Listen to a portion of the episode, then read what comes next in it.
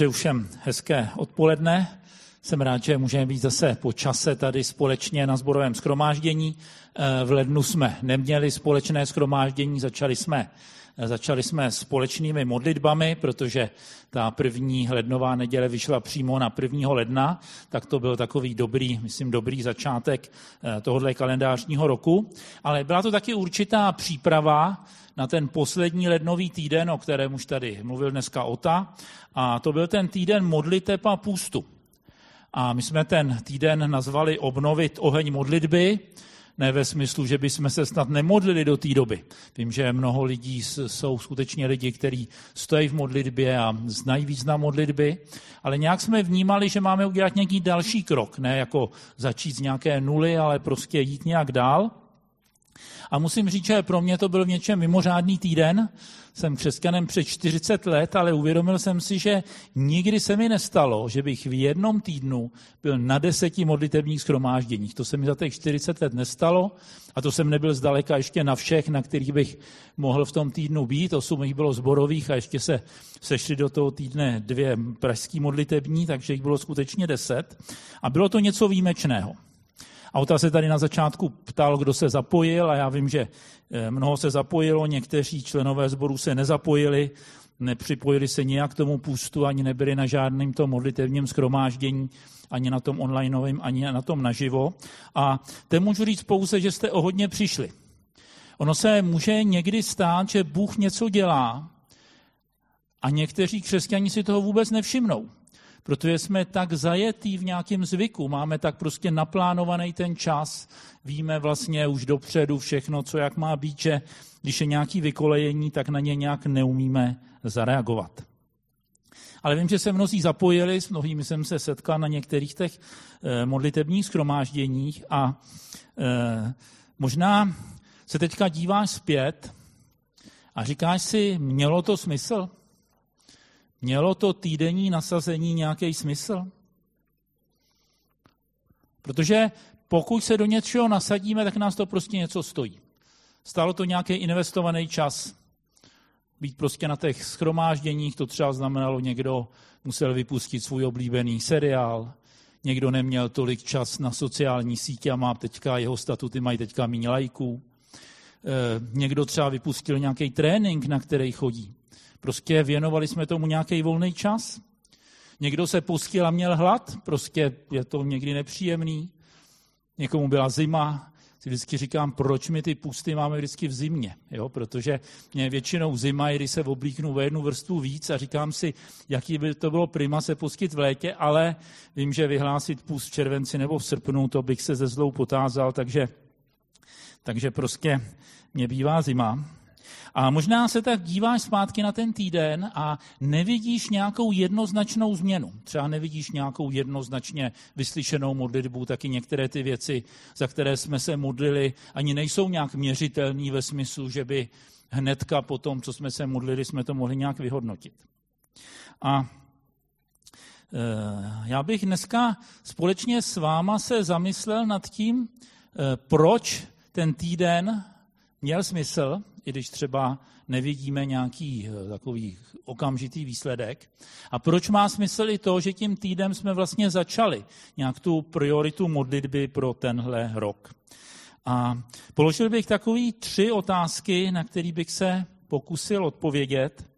A ta první otázka je, o co při modlitbě vlastně jde. Když čteme Evangelia, tak čteme o tom, že pán Ježíš se mnohokrát modlil. Čteme o tom, že třeba odešel, přes noc se modlil, byl s otcem. Ale většinou neznáme obsah těch modliteb. Je zmíněno, že se modlil, ale prostě nedozvíme se moc třeba, eh, za co se modlil. Ale některé modlitby jsou zachyceny a v Janovi v 17. kapitole, to je vlastně celá kapitola, kde je zachycena taková modlitba Pána Ježíše, eh, vlastně když se blížil konec toho jeho pozemského života. A on se tam modlí a ve třetím verši eh, to z té 17. kapitoly Evangelium podle Jana říká, a toto je život věčný, aby poznávali tebe, jediného pravého Boha a toho, kterého si poslal Ježíše Krista. V Bibli se mluví o věčnosti, o věčném životě, ale nejsou tam nějaké definice, že bychom si přečetli někde, co je věčný život. A tady vlastně, nebo něco tam čteme, čteme, že si to neumíme představit, že na té věčnosti s Bohem to bude takový, že to přesahuje jakoukoliv naši představu. Bude to takový, co jsme nikdy neviděli, nikdy to nepřišlo na naši mysl, takže něco se o tom dozvídáme.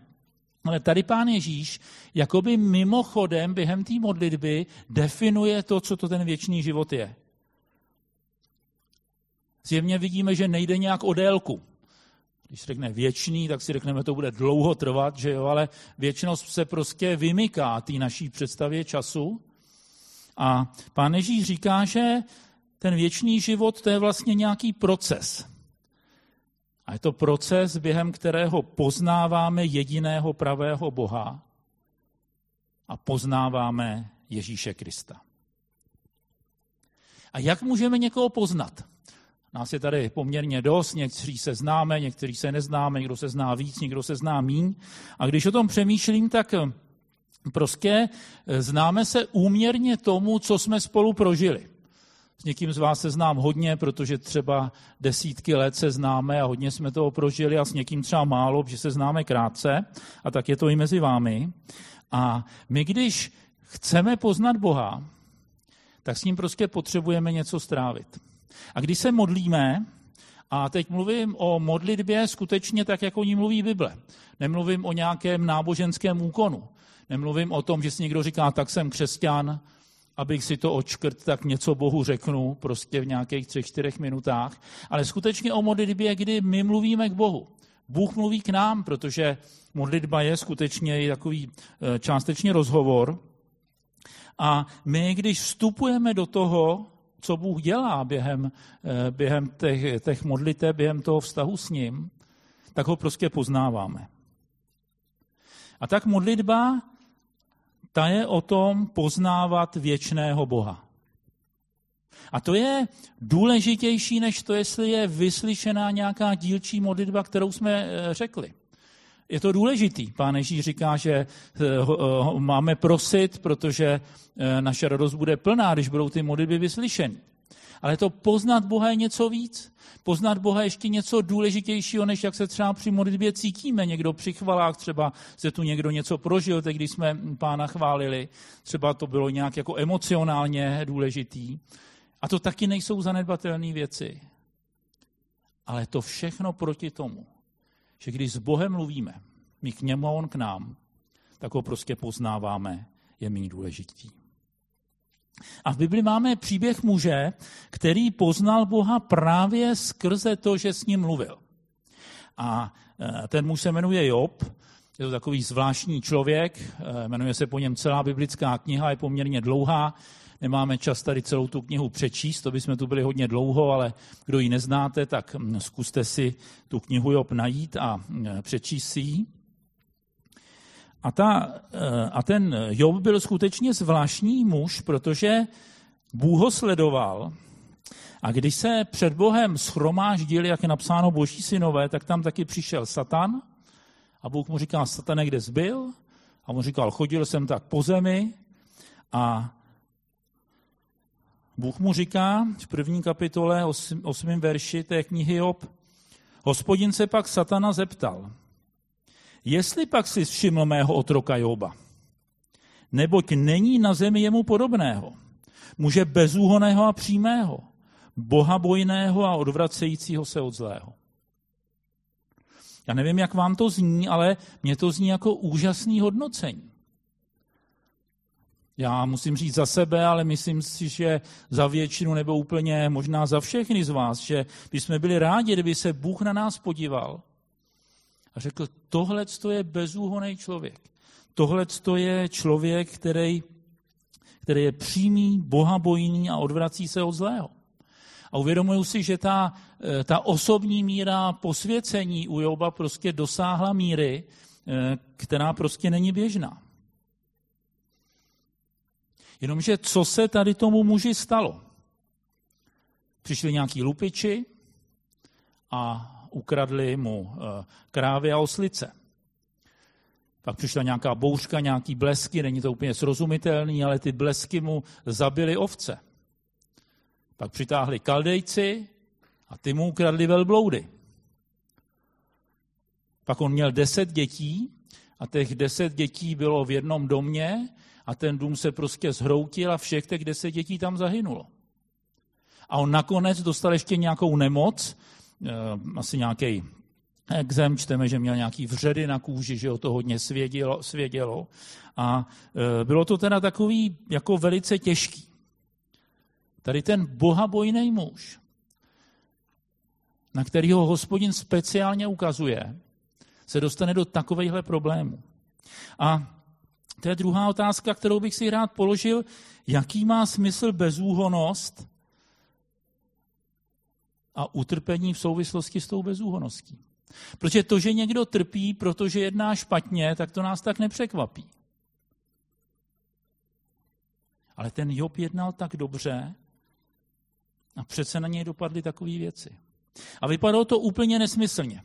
Dokonce jeho manželka, když to viděla, když viděla tu ztrátu toho majetku, když pro ní jako pro matku bylo určitě velice těžký, eh, když z těch jejich deset dětí zemřelo.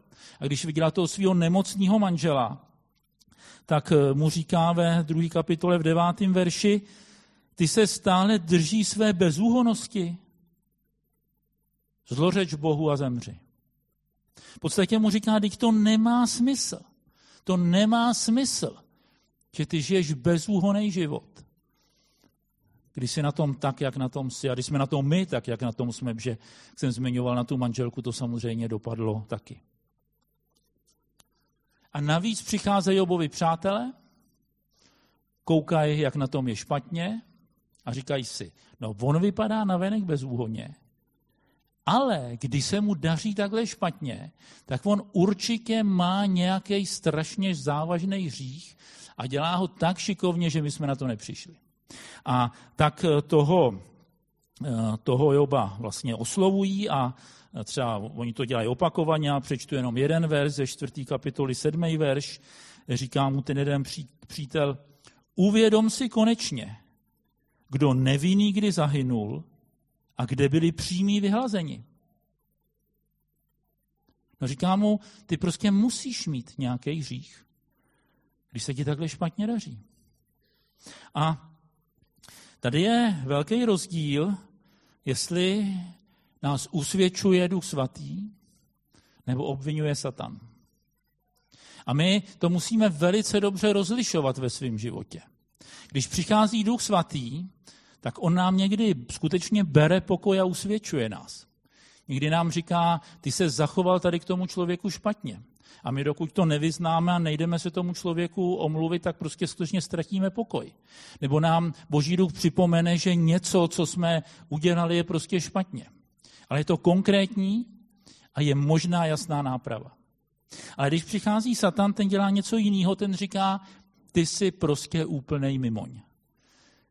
Prostě ten tvůj život prostě se už nedá vyřešit, protože ty máš něco tak závažného, že se s tím vlastně nedá moc co dělat. A my si musíme eh, dávat pozor, jak jednáme s druhýma lidma. Možná uh, jste to některý, někdo sám zažil, že jste měli nějaký problémy. A někdo přišel a říkal, určitě bys měl činit pokání. A to není špatná otázka, jestli máme nějaký problémy. Je dobrý položit Bohu otázku, jestli jsme si to nespůsobili svým hříchem, že to tak někdy je. Ale přijít za někým, vidět jeho problémy a nemít pro něj žádný zjevení, tam prostě nejsme hlas Ducha Svatého, ale jsme hlas toho zlýho. A ten Job v bolesti nad těma ztrátama, nad těma mrtvejma dětma, nad tím ztraceným majetkem, nad tou svojí nemocí, která byla velice nepříjemná. V situaci, kdy mu nerozumí jeho manželka. V situaci, kdy ty přátelé místo, mu pomohli, tak mu spíš ubližují. Tak on tady v té situaci upřímně volá k Bohu. A dokonce si Bohu stěžuje. Protože on fakt o žádným svým hříchu neví. On fakt nechápe, proč se mu to stalo. A říká, bože, je to prostě nespravedlivý. A ta jeho modlitba se dostává do úplně jiný dimenze. Když budete číst tu, eh, číst tu knihu Job, tak je zachycená nějaká modlitba Joba v té první kapitole. A pak ty modlitby v těch dalších kapitolách a my vidíme, jak on se prostě změnil. Protože najednou to jde prostě skutečně na dřeň. A on si uvědomuje, že minimálně teoreticky by mohli za téma jeho problémama být nějaký hříchy, o kterých neví. A tak to Bohu říká v Jobovi 13.23, tam říká, kolik mám zvrácenosti a hříchu. Dej mi poznat mé přestoupení a můj hřích. Říká, jo, jestli prostě skutečně to, co se mi děje kvůli hříchu, tak mě to Bože ukáž. Ale není nějak usvědčen, nějakou dobu Bůh neodpovídá. Ty modlitby nebo ta řeč Jobova je poměrně dlouhá, do toho různě vstupují ty přátelé, kterým vždycky zase něco ještě přidají k těm jeho těžkostem. A v 19. kapitole Job dělá takový vyznání. On říká, ale já vím, že můj vykupitel žije a nakonec se postaví nad prachem. On nerozumí tomu, co se děje. Není usvědčený ze žádného hříchu. Neví, co má udělat pro změnu. Ale nestratí víru. A on neví, jak to dopadne, on neví, jestli ještě někde bude mít nějaký majetek, jestli bude mít nějaký děti, neví, jestli neumře na tu nemoc, který, kterou má. Ale říká, kdybych se rozpadl do prachu, tak ten spravedlivý Bůh se nad tím prachem postaví. A když Job relativně dlouho k Bohu mluví, tak mu Bůh začne odpovídat. A mm, znova ty odpovědi, to je velice zvláštní, protože Bůh jakoby nereaguje na to, co Job říká a připomíná mu to, jak je v mnohem větší než kterýkoliv člověk.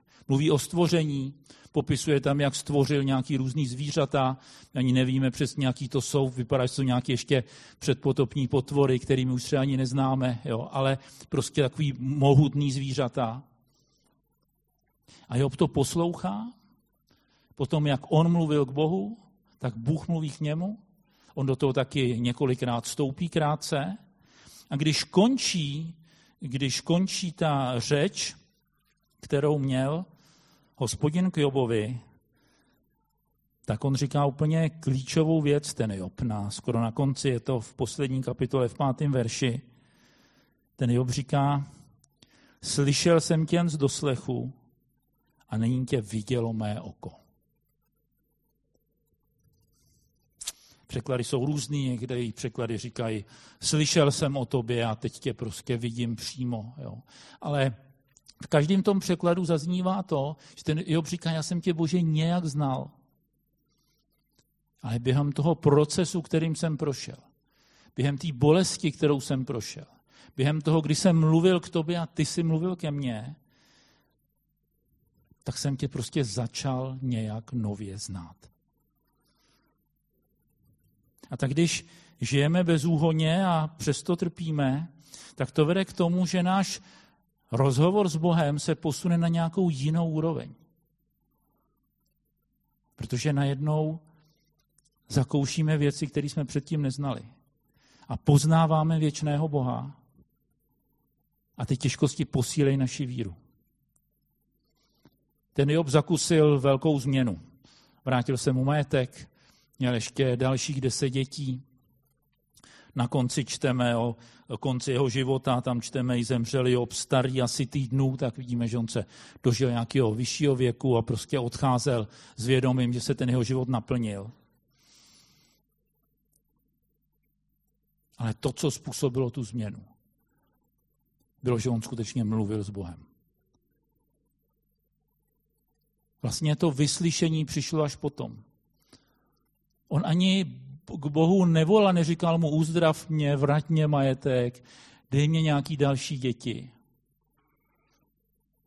On prostě hledal, kde v tom Bůh je. A Bůh se mu dal nalíst, dal se mu poznat a vyrostla jeho víra.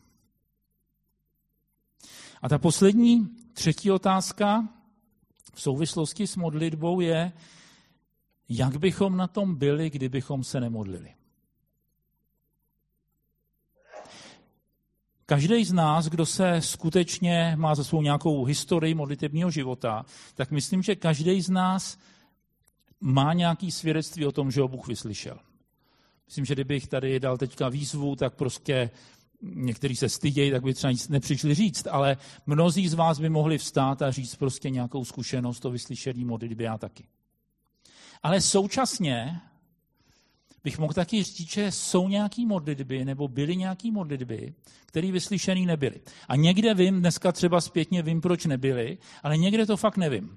Prostě tomu nerozumím. V podstatě jako ten Job, který se ptal, bože, proč mě to potkalo a dlouhou dobu neslyšel žádnou odpověď. A my se možná příliš soustředíme na to, že jsme za něco modlili a ono se to nestalo. Ale možná se nám ztratí to, že ta modlitba má smysl nejenom pro ten vztah, ale protože někdy to vyslyšení nevidíme. Eh, Věra, moje manželka, před lety se modlila za jednu ženu, která měla nějaké zdravotní problémy, ale prostě ne, nějak se to ne, nedařilo vyřešit. Nakonec ona eh, skončila v nemocnici, museli dělat nějaký, nějaký zákrok. A Věra za ní byla v té nemocnici a bavili se o tom, že vlastně, že se modlili se i tam, ale samozřejmě jako to bylo jakoby určitý zklamání, že Eh, neviděli žádný přímý zázrak. A ta žena řekla zajímavou věc, ona sice skončila v té nemocnici. Ta její primární touha, že bude uzdravená, nebude muset jít eh, na ten zákrok, ta naplněná nebyla. Ale ona řekla takovou zajímavou věc, já nevím, co by se stalo, kdybychom se nemodlili. Nestal se ten zázrak, který čekali, ale my nevíme, co by se stalo, nebo jak by to dopadlo, kdyby nezněla ta modlitba. My čteme tu knihu Job a říkám, kdo ji neznáte, přečtěte si ji a vidíme, jak to dopadlo. Jenomže my nevíme, jak by to dopadlo, kdyby ten Job zahořknul a mlčel. Kdyby si řekl, prostě nemá to cenu. Kdyby si řekl, jako ta jeho manželka, prostě vykašlu se na to. Prostě je to nespravedlivý, nezasloužil jsem si to a zůstal by v nějakém zahořknutí. On by možná neodešel od Boha úplně, on ho prostě nějak předtím znal, že to, ten Job nebyl člověk, který neznal Boha. On by nemohl být Boha bojný, kdyby o Bohu nic nevěděl. Ale protože se modlil, tak došlo k nějakému eh, nějaký změně. A můžeme si položit tu otázku, co náš život. Jaký změny tam nastaly díky tomu, že máme s Bohem vztah? A teď se předně neptám na ty konkrétní vyslyšené modlitby, ale na nějakou změnu, kterou procházíme ve svém životě, pokud s Bohem skutečně žijeme. A ten týden modliteb, který v lednu byl, tak to byl začátek té modlitební priority. Budeme letos víc o modlitbě mluvit a jak už jsem zdůrazňoval, nejde o to, že bychom se doteďka nemodlili a začínali s něčím novým, ale chceme obnovit ten oheň modlitby. Chceme se možná vrátit někam, odkud jsme trochu vypadli. Teďka, když byly ty modlitební v rámci toho týdne a když jsem si sečet, kolik se nás třeba sešlo na žertvách a kolik bylo na onlineu, tak třeba bylo kolem, kolem 60 lidí, což není špatný, ale to byla dřív běžná účast na zborový modlitební, spíš bývala trochu vyšší. A možná se potřebujeme někam vrátit. A tak chceme obnovit ten oheň modlitby. A chceme to udělat nejenom proto, aby bylo víc modliteb vyslyšených, když určitě se chceme modlit za konkrétní věci a vyhlížíme, že budou vyslyšeny. Ale rád bych, aby jsme zakusili něco z toho, co zakusil Job kdybychom mohli říct, bože, my jsme o tobě nějak slýchali. My tě, bože, nějak znali. Ale teďka tě známe mnohem víc.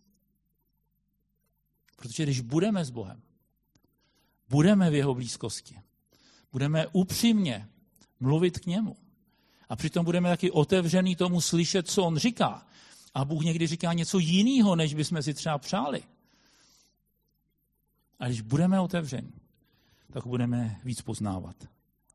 A Pavel píše v dopisu do Tesaloniky v 5. kapitole 17. verš, Neustále se modlete, bez přestání se modlete, prostě jaký vezme překlad.